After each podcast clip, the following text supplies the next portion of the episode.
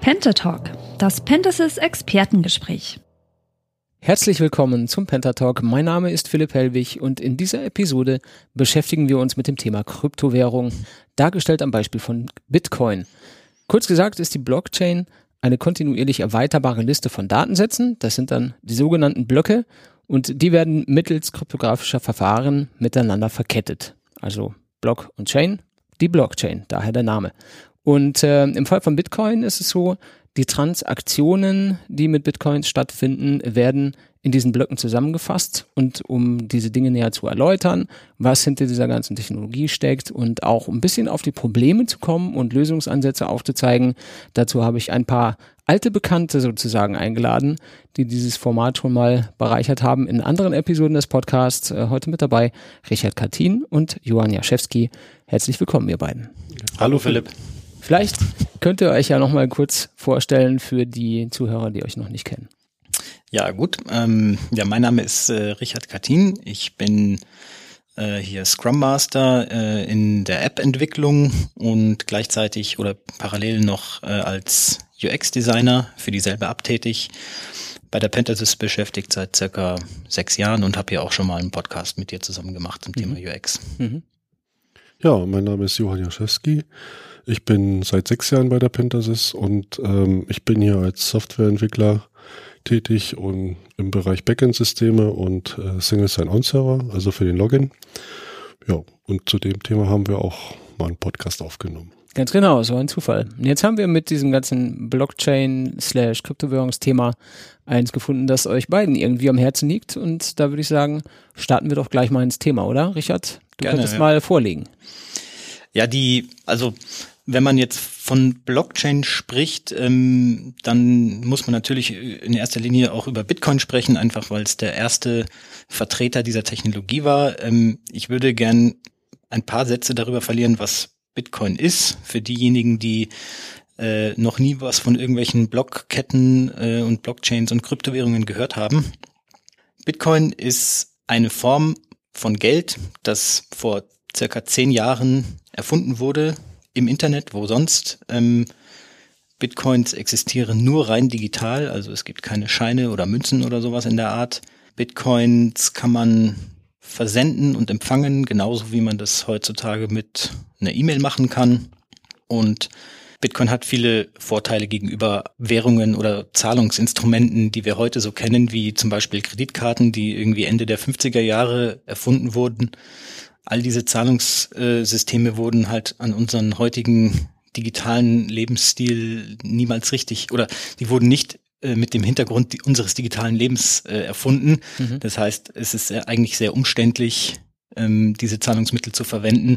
Das wurde alles nachträglich drangebaut und ist teuer. Ja, Kreditkartenunternehmen verlangen viele Gebühren, die sie natürlich transparent an ihre Kunden weitergeben. Und Bitcoin hat all diese Probleme nicht. Also es ist sicherer, schneller und in den meisten Fällen vermutlich auch billiger. Mhm. Das war jetzt überhaupt nicht technisch, einfach nur, was ist der Sinn davon und was möchte Bitcoin gerne sein? Ja, die Frage ist, schnell, ist das so vergleichbar wie mit so eine Zahlung mit einer Visa-Karte? Also geht das tatsächlich so schnell oder würde man sagen, ja, so ganz so nutzerfreundlich ist es noch nicht? Also ich meine, wenn man gerade hinsichtlich der Blockgenerierung dann mal schaut, dann hört man doch mal wieder, ja, es sind doch irgendwo Energieverbräuche, die sind so groß wie von ganz Island oder so. Also ist das wirklich alles so toll, Richard, oder gibt es da noch ein paar Haken? Also auch bezüglich der Nutzerfreundlichkeit kann ich mir das als User eigentlich so ohne weiteres vorstellen, dass das so alles problemlos läuft und unaufwendig ist. Also ja, du hast es schon ganz richtig angedeutet. Natürlich ist es doch nicht so benutzerfreundlich, wie man sich es wünschen würde. Ich würde sagen, es ist ungefähr vergleichbar wie mit E-Commerce vor 15 bis 20 Jahren. Also wenn man vor 15, 20 Jahren Online-Shopping betreiben wollte, war das sehr umständlich, was nicht nur an den Zahlungssystemen lag, sondern insbesondere auch an den Umständen. Also jeder, der schon mal irgendwie mit einem Modem zu tun hatte, der weiß, was ich meine. Also früher musste man sich erstmal irgendwie mit einem Modem irgendwo einwählen, bevor man überhaupt auch Online-Shopping machen konnte. Ja, heute, 20 Jahre später, nehme ich mein Tablet oder mein Smartphone in die Hand und bin sofort online, kann sofort loslegen. Und in diesem ganzen Kryptowährungskosmos befinden wir uns sozusagen noch in der Modemzeit. Also von Benutzerfreundlichkeit kann da noch keine Rede sein. Die Software ist überwiegend noch sehr clunky, würde ich sagen. Es funktioniert, aber es ist alles andere als intuitiv und einfach. Also zum Thema Benutzerfreundlichkeit kann man sagen, da ist noch ein weiter Weg, aber der wird mit Sicherheit gegangen werden. Und zum Thema Geschwindigkeit, auch da gibt's Probleme, Performance-Probleme, die sich unter dem Wort Skalierungsdebatte zusammenfassen lassen. Also seit einigen Jahren inzwischen, muss man sagen, schwelt in dieser Krypto-Community ein Streit, wie man das Transaktionsvolumen in Kryptowährungen oder speziell bei Bitcoin erhöhen kann. Um mal eine Hausnummer zu nennen, bei Bitcoin sind 7 bis 10 Transaktionen pro Sekunde möglich unter Idealbedingungen. Und zum Vergleich mit eine Visa oder Mastercard, die schaffen bis zu 50.000 Transaktionen pro Sekunde zu Spitzenzeiten.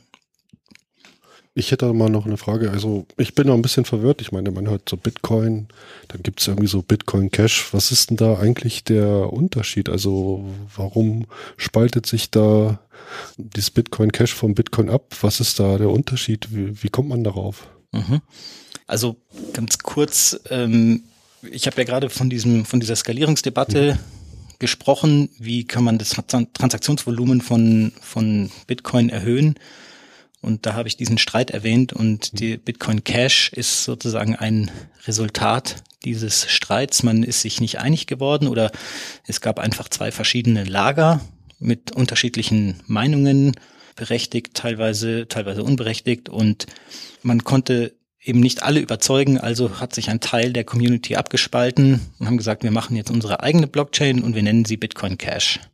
Das erstmal zu Bitcoin Cash, also es ist eine andere Blockchain, die ist nicht kompatibel zu Bitcoin ohne Cash. Also schon alleine die Namensgebung sorgt für viel Verwirrung, auch bei Neulingen. Aber Bitcoin Cash ist eben nicht Bitcoin. Es sind unterschiedliche Lösungsansätze für dasselbe Problem, nämlich das Transaktionsvolumen zu erhöhen. Also noch ganz kurz vielleicht einen Satz dazu. Es gibt eigentlich 2 verschiedene Lösungsansätze, wie man dieses Problem des geringen Transaktionsvolumens lösen kann. Das eine ist, man erhöht die Größe der Blöcke. Also Philipp hat es ja eingangs gesagt, in den Blöcken werden die Transaktionen gespeichert oder die Transaktionen werden zu Blöcken zusammengefasst. Und wenn man einfach die mögliche Maximalgröße dieser Blöcke erhöht, dann passen mehr Transaktionen rein. Und je mehr Transaktionen reinpassen, desto höher ist das Transaktionsvolumen. Also rein technisch Verständnisfrage. Gut, wenn ich jetzt diese Block-Size dann erhöhe und immer das höher schraube, schließe ich da eigentlich die Anzahl der Knoten nicht aus in diesem Netzwerk, also in dieser Blockchain, weil ich bräuchte doch dann auch immens große Serverressourcen, um diese Block-Size in einer angemessenen Zeit verarbeiten zu können. Mhm. Genau, das ist natürlich der größte Kritikpunkt von Kritikern dieser Block-Size-Erhöhung oder von Gegnern dieses Lösungsansatzes ist genau der, den du erwähnt hast. Die Anforderungen an die einzelnen Knoten steigen natürlich an, wenn die Größe der Blöcke zunimmt. Wenn die Größe der Blöcke zunimmt, dann braucht man eben mehr Speicherplatz, man braucht mehr Bandbreite, denn diese Blöcke müssen ja durchs Netzwerk an alle Teilnehmer gebroadcastet werden. Und insbesondere eben schwächere Knoten oder schwächer angebundene Knoten haben natürlich einen Nachteil, wenn die Größe der Blöcke irgendwann größer wird und eine schwache Internetverbindung kann dann diese Blöcke zum Beispiel nicht mehr verarbeiten oder nicht mehr schnell genug verarbeiten. Das heißt, was passiert, es werden eben schwache Knoten im Grunde ausgeschlossen. Das heißt, es werden weniger Knoten. Das heißt, wir sind weniger verteilt. Das heißt, Dezentralität geht verloren. Das ist so einer der Kritikpunkte. Ich hätte noch eine Frage. Ich habe mal was gelesen über Lightning und Layer 2 Ansätze. Was ist darunter eigentlich zu verstehen? Also rein technisch. Also der andere Lösungsansatz, wie man dieses Transaktionsvolumen erhöhen kann, ist das sogenannte Lightning Network. Das Lightning Network ist ein zweiter Layer, der auf dem eigentlichen Bitcoin aufbaut. Das heißt, man kann sich so ähnlich vorstellen, wie es mit E-Mail oder auch HTTP ist, welches auch wiederum auf TCP/IP aufsetzt. Und die Lösungsidee oder die Idee beim Lightning Network ist es, einzelne Transaktionen eben nicht auf der eigentlichen Bitcoin-Blockchain durchzuführen, denn die ist eben sehr langsam, weil sie nur kleine Blöcke hat, sondern die Transaktionen off-chain, das heißt außerhalb von der Blockchain durchzuführen und bloß ganz wenige wichtige Transaktionen direkt auf der Blockchain durchzuführen.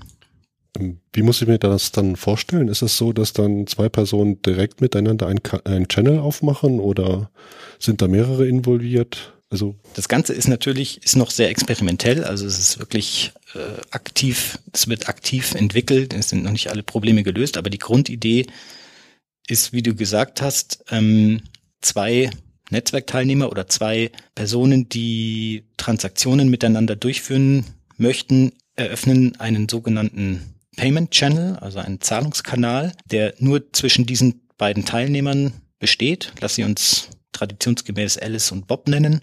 Und was dabei passiert ist, jeder oder auch nur ein Teilnehmer schickt eine gewisse Menge an Bitcoin in diesen Kanal hinein, zum Beispiel einen Bitcoin. Und diese Transaktion, diese eine Bitcoin, der in den Kanal hineingesteckt wird, diese Transaktion wird auf der tatsächlichen echten Bitcoin-Blockchain gespeichert. Und danach können Alice und Bob quasi außerhalb der Blockchain Transaktionen innerhalb ihres Payment-Kanals durchführen, von denen niemand was mitbekommt, außer die Teilnehmer selbst. Mhm.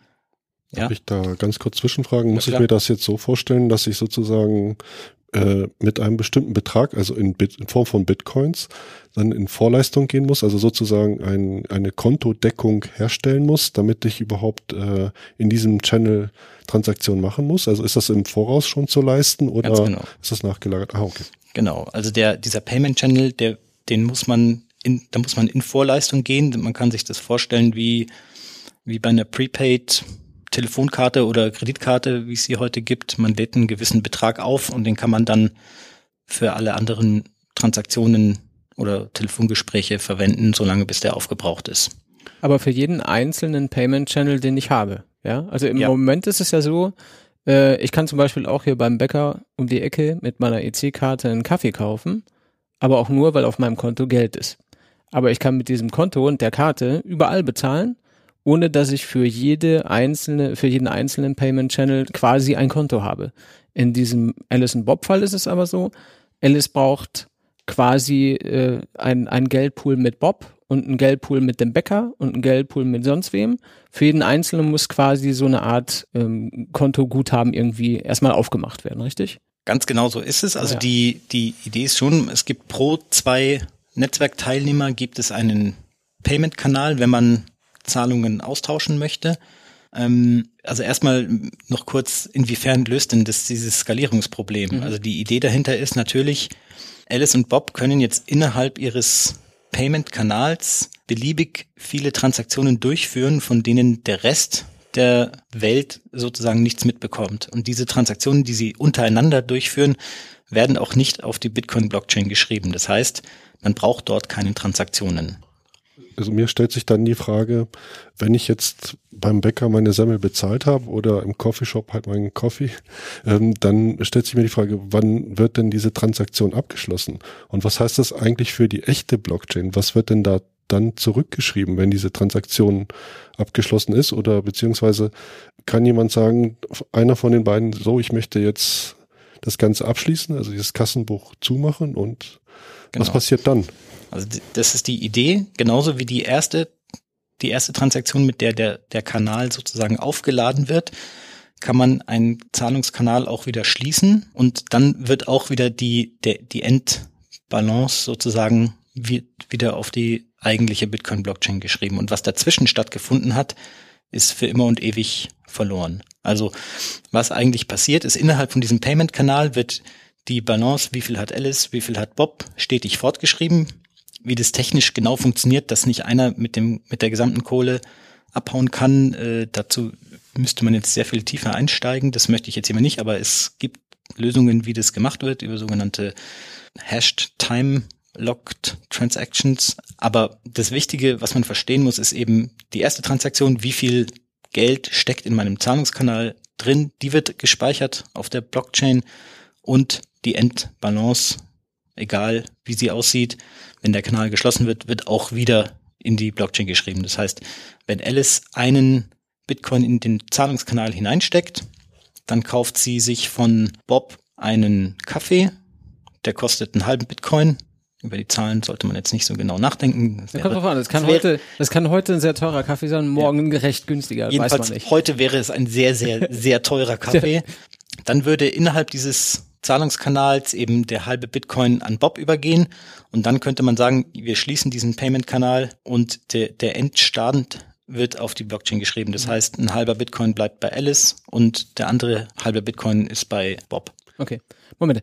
Kann jetzt, also Alice oder Bob können diesen Kanal dann schließen. Die Frage ist nur, Bob ist jetzt der Typ vom Coffeeshop und Alice arbeitet bei irgendeiner Firma, die um die Ecke ist und die geht einfach immer und bis auf Weiteres und in alle Ewigkeit dahin und kauft dann dort ihren Kaffee.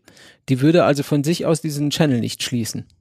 Geht der von alleine zu, wenn jetzt quasi ihr Guthaben letzten Endes in diesem Payment Channel ausgeht oder kommt das automatisch nach oder gibt es da ein Time Limit, nachdem der geschlossen wird oder kann ich den aufmachen und der bleibt dann jahrelang offen? Ich denke, potenziell kann der so lange offen bleiben, wie man ihn benötigt, so lange, bis einer der beiden Teilnehmer sagt, ich will jetzt den Kanal schließen.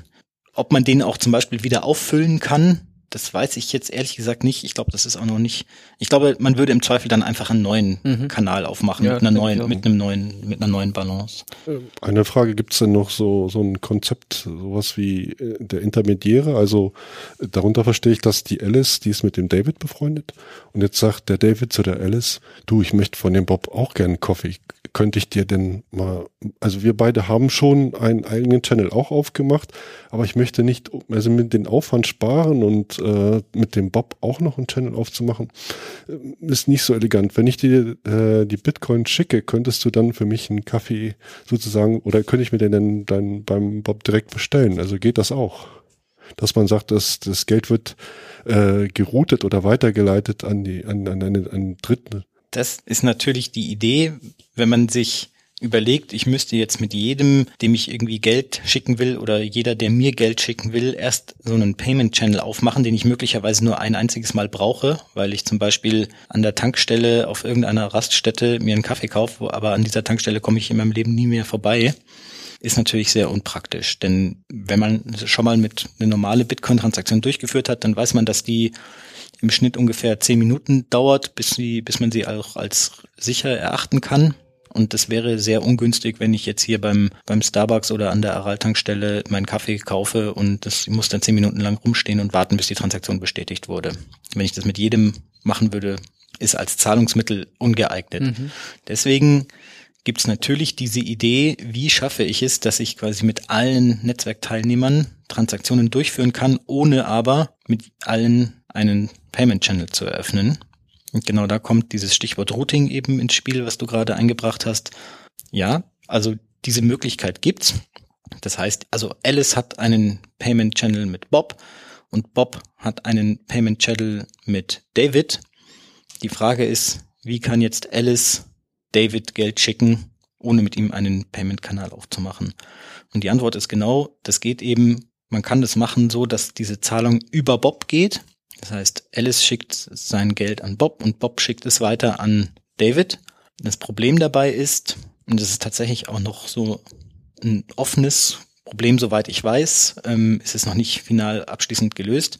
Dadurch, dass eine Zwischenstation auf diesem Weg von Alice zu David besteht, muss sichergestellt sein, dass bei jedem Knoten genügend Geld in dem Payment-Kanal zu dem jeweiligen Teilnehmer drinsteckt. Also wenn Alice einen halben Bitcoin an David schicken möchte und das Ganze über Bob abläuft, dann muss auch der Zahlungskanal von Bob zu David mindestens 0,5 Bitcoin enthalten. Mhm. Wenn ich jetzt versuche, das weiterzudenken, klingt das für mich, als würde dadurch die Gefahr bestehen, also Gefahr in Anführungszeichen, dass wir dann über kurz oder lang nicht mehr haben, was eben diese Blockchain-Geschichte eigentlich ausmachen soll, nämlich dass sie extrem dezentral ist, sondern dass das dann über kurz oder lang dazu führt, dass große Knoten entstehen, wo viel Geld vorhanden ist, mit denen sowieso Hinz und Kunz und jeder irgendwie einen Kanal offen hat und über die wird dann immer alles geroutet. Das könnte dann schon sein, dass da so dicke Bubbles in dem Netzwerk entstehen, wo immer die Transaktionen dann durchfließen, oder? Ja, das ist eine der Befürchtungen. Also im Moment kann man tatsächlich sehen, je größer der Betrag ist, den man im Lightning-Netzwerk verschicken möchte, desto geringer ist die Wahrscheinlichkeit, eine Route zu finden, eine mögliche Route zu finden, die eben, wo bei jedem Knoten die Kosten gedeckt sind. Man vermutet, dass sich das Problem mit der Zeit löst. Das heißt, die Kanäle insgesamt werden einfach größer, so dass es auch wirklich mehrere Routen gibt. Im Moment sagt man immer, das Lightning Network ist testweise, deswegen steckt da auch niemand irgendwie seine Millionen rein, zu Testzwecken. Das heißt natürlich, es wird mit kleinen Beträgen getestet, deswegen gibt's halt auch wenig Routen. Also eine Hoffnung ist, dass sich das löst, indem das Ganze stabiler wird und auch dann eben die Kanäle sozusagen dicker werden, indem mehr Kapital darin steckt. Zu der Befürchtung der Zentralisierung, das ist auf jeden Fall eine Gefahr, würde ich sagen. Eben genauso wie es bei den anderen Lösungsansatz mit größeren Blöcken auch zu einem Stück weit mehr Zentralisierung führt. Die Frage, denke ich mal, ist dabei, wie schlimm ist es? Also natürlich, wenn wir jetzt viel Zentralisierung bekommen, dann wäre das Ganze absurd, weil dieses System haben wir bereits mit unserem jetzigen Bankensystem. Ich denke, es muss halt immer noch so dezentral sein, es muss verschmerzbar bleiben. Also es muss verschmerzbar sein, wenn sich es komplett zentralisiert, ist es ein Quatsch. Aber das kann niemand so richtig voraussagen, wie das sein wird und welche Lösung sich am letzten Endes durchsetzen wird. Richard, da noch eine Frage. Wie siehst du eigentlich die Entwicklung von diesem Lightning-Framework? Also das eine ist Performance-Skalierung, ja. Jetzt haben wir über große Beträge, also in Form von Bitcoin gesprochen. Ist dieses Lightning-Framework, also diese Layer-2-Ebene auch nicht eher dafür gedacht, dass man sagt, man kann beliebig zwischen mindestens zwei Vertragspartnern oder Akteuren in diesem Channel, über diese Channels, dass man dann auch so Micropayments macht? Ist das mehr der Fokus dahingehend gedacht gewesen oder sind durch diese Zweifel, dass dann große Beträge über zentrale Instanzen abgewickelt werden? Kann man da sagen, wohin sich das entwickelt? Also wie das gedacht ist? Auf der einen Seite große Beträge, auf der anderen Seite diese Micropayments. Wie schätzt du das ein? Also das Lightning Network zielt auf jeden Fall eher auf kleinere Beträge ab, denn also wenn ich große Transaktionen mache, wenn ich da Zehntausende Euros oder viele, viele Bitcoins von einer Adresse zur anderen überweise, da brauche ich kein Lightning Network, weil das ist üblicherweise nicht so zeitkritisch, dass ich hier da nur ein paar Sekunden Zeit habe dafür, sondern wenn diese Transaktion jetzt 10 Minuten dauert, dann ist es immer noch um ein Vielfaches schneller, als wenn ich die Transaktion über das normale Bankenwesen abwickeln würde. Das heißt, so große Transaktionen, die kann ich nach wie vor direkt auf der Bitcoin-Blockchain durchführen und da spielen dann auch die höheren Transaktionsgebühren nur eine untergeordnete Rolle, weil wenn ich eine Transaktion von, sagen wir mal, 10.000 Euro irgendwo mache, ob die Transaktion jetzt irgendwie 1 Euro oder 2 oder 3 kostet, ist dann nicht so entscheidend. Oder ob die 10 Minuten oder eine halbe Stunde dauert. Oder wenn ich aber irgendwo an der Kasse stehe und einen Kaffee bezahlen will oder eine Breze, dann kann ich nicht 10 Minuten warten und dann will ich auch keine 2 Euro Transaktionsgebühr dafür bezahlen. Und dafür ist dann eben das Lightning Network. Die Transaktion ist initial vielleicht weniger sicher als eine pure Bitcoin-Transaktion, aber die muss auch nicht ganz so sicher sein, denn es geht nur um einen kleinen Betrag. Also das heißt, die Akteure untereinander, die schenken sich gegenseitig Vertrauen, die kennen sich meistens, leisten da dahingehend auch einen Vorschuss. Kann man denn genau sagen, wie hoch denn diese Gebühren in diesen Layer 2 Frameworks oder Lightning Frameworks sind? Ist das, oder hat das wieder Impact, was jetzt zurück in die eigentliche Blockchain zurückgeschrieben wird? Wie hoch da die Gebühren sind, dass da eine Umlage erfolgt? Wie muss man sich das vorstellen? Zunächst mal, also ich glaube nicht, dass sich die Teilnehmer immer gegenseitig kennen. Okay. In den Payment-Teilnehmern. Und die Transaktionen, die da in so einem Payment-Channel stattfinden, die sind auch sehr sicher, aber nicht ganz so sicher wie eine echte Bitcoin-Transaktion. Jetzt zu der Gebührenfrage. Dadurch, dass ja diese Transaktionen innerhalb von so einem Payment-Channel eben nicht auf die Blockchain geschrieben werden, erfordert diese Transaktion auch nicht diesen Rechenaufwand, den echte Blockchain-Transaktionen erfordern. Das heißt, auch die Gebühren für so kleine Transaktionen werden viel, viel, viel geringer sein als auf der echten Blockchain. Es gibt aber einen wichtigen Grund, dass es eine Gebühr gibt, und zwar, wenn man eben dieses Routing sich überlegt, ja, eine Zahlung, die über mehrere Stationen zum Ziel gelangt, muss man sich natürlich eben fragen, welchen Anreiz haben diese Zwischenstationen überhaupt, so eine Transaktion weiterzuleiten? Die haben ja nichts davon, außer aus rein ideologischen Gründen. Das heißt, um da einen Anreiz zu schaffen, diese Vermittler, die werden natürlich eine Gebühr verlangen dafür oder für diese Dienstleistung, dass sie eine Zahlung an einen anderen Teilnehmer eben weiterleiten, ohne dass sie selbst Empfänger der Transaktion sind. Das heißt, je mehr Zwischenstationen so eine Zahlung hat, desto mehr Gebühr muss man auch bezahlen, weil jede Zwischenstation muss eben irgendwo entlohnt werden. Und soweit ich weiß, ist es eben auch teilweise noch im Moment ein Problem, dass man, bevor man die Transaktion ausführt, nicht genau weiß, wie hoch die Gebühr sein wird. Es kann sein, dass es inzwischen vielleicht auch schon dazu weitere Arbeiten existieren, die das behandeln. Da bin ich jetzt nicht auf dem allerneuesten Stand. Aber dafür wird es sicherlich auch Lösungen geben in Zukunft, dass man quasi im Vorfeld weiß, die günstigste Route wird so und so viel kosten. Ja gut, also das heißt, ein Punkt ist halt, man kann nicht genau kalkulieren, was mich das am letzten Endes kosten wird. Die andere Frage, die ich mir stelle, wenn ich jetzt in dem Lightning Framework bin und ich habe noch andere Beziehungen oder Channels zu anderen Personen offen, und ich kann nicht genau sagen, wie mein Kontostand ist. Also ist gibt es eigentlich sowas wie ein Deckungsproblem? Ich meine, wenn ich Beträge hin und her überweise, dass man dann sagt, okay, hier hört es dann irgendwo auf, weil du kommst dann unter Null. Und das kann eigentlich nicht passieren. Das kann nicht passieren. Okay. Also das wird von dem Protokoll schon sichergestellt, dass also innerhalb von einem Zahlungskanal kann das vielleicht möglicherweise rein theoretisch passieren, aber spätestens dann, wenn dieser Kanal geschlossen wird, das heißt, man das Ergebnis auf die Blockchain speichert, dann wird es nicht mehr funktionieren. Also weil der Gesamtbetrag muss der gleiche bleiben.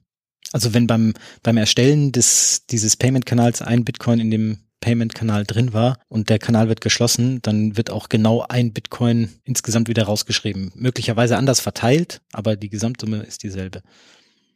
Jetzt haben wir, glaube ich, erstmal verstanden, was es auf sich hat mit dem Lightning-Netzwerk und auch, warum es clever ist, das so zu machen, zumindest an verschiedenen Stellen. Und weil du gerade auch dieses Stichwort Micropayments immer wieder gesagt hast, ein wichtiger Punkt ist ja generell, Geldtransaktionen einfach und verfügbar zu machen. Und bei verfügbar denke ich immer oder versuche ich immer ein bisschen über unsere eigene erste Welt in Anführungszeichen hinauszudenken, denn diese ganze Bitcoin, Kryptowährungs, Blockchain-Technologie ermöglicht ja noch Dinge, die für uns so ein Schulterzucken meistens hervorrufen. Also wenn ich kann mit Bargeld bezahlen, ich kann mit der Kreditkarte bezahlen, ich kann mit der EC-Karte bezahlen, das geht alles, ja. Ich habe ein Konto, ich habe auch das Geld, um den Kaffee zu bezahlen, und es gibt überall Möglichkeiten, eben diese Transaktion durchzuführen. In anderen Ländern oder auf anderen Kontinenten, da kann es durchaus so sein, dass ein funktionierendes und verlässliches Bankenwesen wie bei uns in Deutschland gar nicht existiert. Ja, man könnte jetzt also auch dahin mal denken und sagen, diese ganze Idee von Kryptowährung und Blockchain wird vielleicht für uns gar nicht so mega spannend sein wie für andere Länder, ja, wo es letzten Endes ein vielleicht korruptes oder gar nicht so richtig vorhandenes Bankenwesen ersetzen könnte, oder? Wie siehst du das? Das wäre schon eine valide Möglichkeit, oder? Ganz genau so ist es. Also wie du sagst, in vielen Ländern ist das einzige Finanzinstrument, was vielen Menschen zur Verfügung steht, wirklich Cash, Bargeld, und auch das ist teilweise stark inflationär oder also viele Menschen haben eben überhaupt keinen Zugang zu einem verlässlichen Bankenwesen. Mhm. Und ganz genau, wie du sagst, für uns ist es jetzt nichts Besonderes. im Großen und Ganzen kann ich meiner Bank hier in westlichen Industrienationen vertrauen, und wenn die einen Fehler machen, dann kann ich da auch anrufen und sagen, hallo, passt mal auf, ihr habt da was falsch gemacht, was möglicherweise in anderen Ländern eben nicht funktioniert, wenn du korrupte Regierungen hast oder auch korrupte Banker, wer weiß was. Also für Menschen, die keinen Zugang zu einem verlässlichen Finanzwesen haben, sind Kryptowährungen eine neue Möglichkeit. Dadurch, dass die eben komplett offen sind, es gibt keine Barrieren, es ist dezentral, es gibt keinen Aufseher, jeder kann mitmachen. Durch diese Offenheit eröffnen sich eben ganz neue Möglichkeiten, so ähnlich wie es das Internet eben auch vor 20, 25 Jahren getan hat. Und diese neuen Anwendungen werden aber erst noch entstehen, beziehungsweise die sind gerade dabei zu entstehen, also eben Finanzdienstleistungen auf Blockchain-Basis. Und das ist eben für einen großen Teil der Menschheit ein Riesenfortschritt, dass die da über diese Art und Weise überhaupt erstmal Zugang zu sowas wie einem Finanzwesen bekommen, den sie vorher einfach nicht hatten, weil sich die Banken nicht interessieren dafür oder weil es einfach nicht funktioniert, weil es korrupt ist. Ja, zu den Schattenseiten würden dann aber auch gehören, also wenn ich jetzt in der Blockchain unterwegs bin, dann habe ich eigentlich nichts anderes als so eine Zieladresse. Das ist vielleicht eine Folge von Zeichen.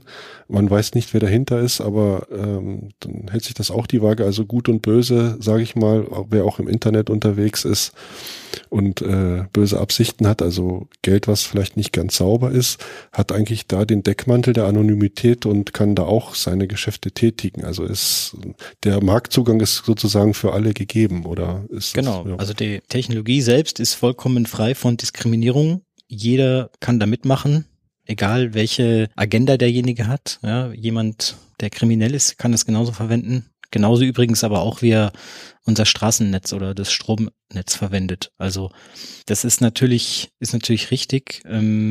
Aber in den Anfangstagen war das ein sehr oft und gern rezitiertes Vorurteil, dass eben Bitcoin und Kryptowährungen im Grunde genommen nur für illegale Zwecke verwendet werden, und das ist, weil es ja so anonym ist. Weil es ja angeblich so anonym ist, was aber überhaupt nicht der Fall ist. Also im Gegenteil, Bitcoin ist alles andere als anonym, denn jede Transaktion wird von Anbeginn aller Bitcoin-Tage bis ans Ende in der Blockchain gespeichert sein. Das heißt, man kann den Weg des Geldes viel, viel einfacher und effizienter verfolgen, als es heute der Fall ist, über die verschiedenen Bitcoin-Adressen hinweg. Was man natürlich nicht sofort hat, und das fasst man halt unter diesem Stichwort Pseudo-Anonymität zusammen.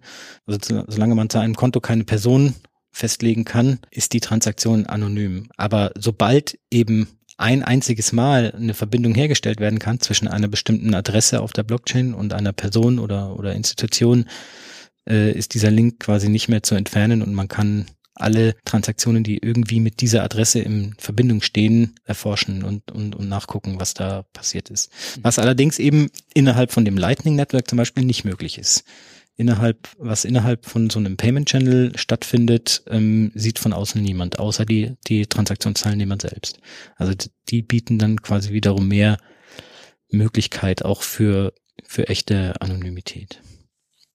Okay, dann versuche ich mal zusammenzufassen, was wir jetzt in dieser Episode so gelernt haben. Also das Thema Kryptowährungen, glaube ich, wird sich so leicht nicht wieder wegdenken lassen, nachdem es jetzt einmal Fahrt aufgenommen hat. Am Anfang des Internets hat man sich ja auch gefragt, okay, keine Ahnung, was wir damit machen sollen. Jetzt ist das mal da, schauen wir mal. Ich gehe mal davon aus, dass auch hier sehr viele interessante Dinge in den nächsten Jahren kommen werden. Was ich jetzt verstanden habe, es gibt durchaus noch einige Probleme zu lösen. Das, was wir ganz am Anfang hatten, das Thema Nutzerfreundlichkeit, ganz wichtig, aber eben auch Skalierbarkeit beziehungsweise dieses Performance-Problem. Erhöhen wir die Blockgröße oder ziehen wir eine zusätzliche Schicht ein, wie das eben jetzt erwähnte Lightning Network? Und was können wir am Ende daraus noch machen? Ich glaube, auch der Punkt, dass Kryptowährungen eben Menschen der dritten Welt zum Beispiel auch Zugang zu Geldtransaktionen und so weiter verschaffen können, ist ein wichtiger Faktor. Und ich gehe davon aus, dass das auch angenommen werden wird. Hier in den Notizen steht so schön, der Trend zur digitalen Währung ist unumkehrbar. Und ich glaube, da steckt auch vieles drin, wenn ich mir das durch den Kopf gehen lasse, was vor allem du, Richard, jetzt hier nochmal für uns ein bisschen aufgearbeitet hast. Dann würde ich sagen, könnten wir an dieser Stelle die Episode abschließen. wenn ihr nicht irgendwas Signifikantes noch erwähnen wolltet, was wir jetzt noch nicht auf dem Tisch hatten. Ich höre Kopfschütteln. Nicht direkt, also ich, außer natürlich volle Zustimmung. Ich bin auch davon überzeugt, dass der Trend unumkehrbar ist. Wie lange es noch dauern wird, weiß man nicht. Aber auch wenn man nicht in der dritten Welt lebt, hat sowas wie eine Kryptowährung unbestreitbare Vorteile, nämlich eben, ich kann Geld von A nach B überweisen, egal wo A oder wer A ist und wo B ist und wer B ist. Das ist schon auch in unserem jetzigen Finanzwesen ein riesiger Vorteil. Jeder, der schon mal versucht hat, Geld so internationale Geldtransfers sind nicht immer einfach. Ja. Sie sind erstens nicht einfach, sie sind langsam und sie sind teuer und manchmal funktionieren sie auch gar nicht, habe ich den Eindruck. Also es ist sehr kompliziert, zum Beispiel außerhalb des SEPA-Raums eine Transaktion durchzuführen. Mhm. Und das ist eben genau, wie es beim Internet auch ist, völlig Wurst bei Kryptowährungen. Genauso wie bei E-Mails, ja. Egal wo der Empfänger sitzt, interessiert die Technik nicht. Ja, ich sehe das ähnlich. Also ich habe immer vor Augen das Smartphone. Also meine Frau arbeitet in einer Firma, wo dann Apps entwickelt werden, wo man sich denkt, okay, wenn es die Smartphones nicht gäbe, dann gibt's diese Firma auch nicht. Also ich bin auch felsenfest der Überzeugung, dass es dann neue Geschäftszweige geben wird, wo komplett durch Startups, wie auch immer, oder auch die bestehenden Institutionen auf diesen Zug mit aufsteigen und dann auch neue, interessante Use Cases für den normalen Menschen dann schaffen werden und was auch dann Arbeitsplätze schaffen wird. Und das ist so auch meine Überzeugung von dem Ganzen. Dann sage ich an dieser Stelle ganz herzlichen Dank für eure Zeit und eure Teilnahme. Danke Richard, danke Johann. Sehr gerne. Vielen Dank fürs Zuhören. Alle Folgen des Pentatalk gibt's auf unserer Website www.pentasys.de, das ist pentasy.de und auf soundcloud.com/pentasys. Vielen Dank für die Aufmerksamkeit. Bis zum nächsten Mal.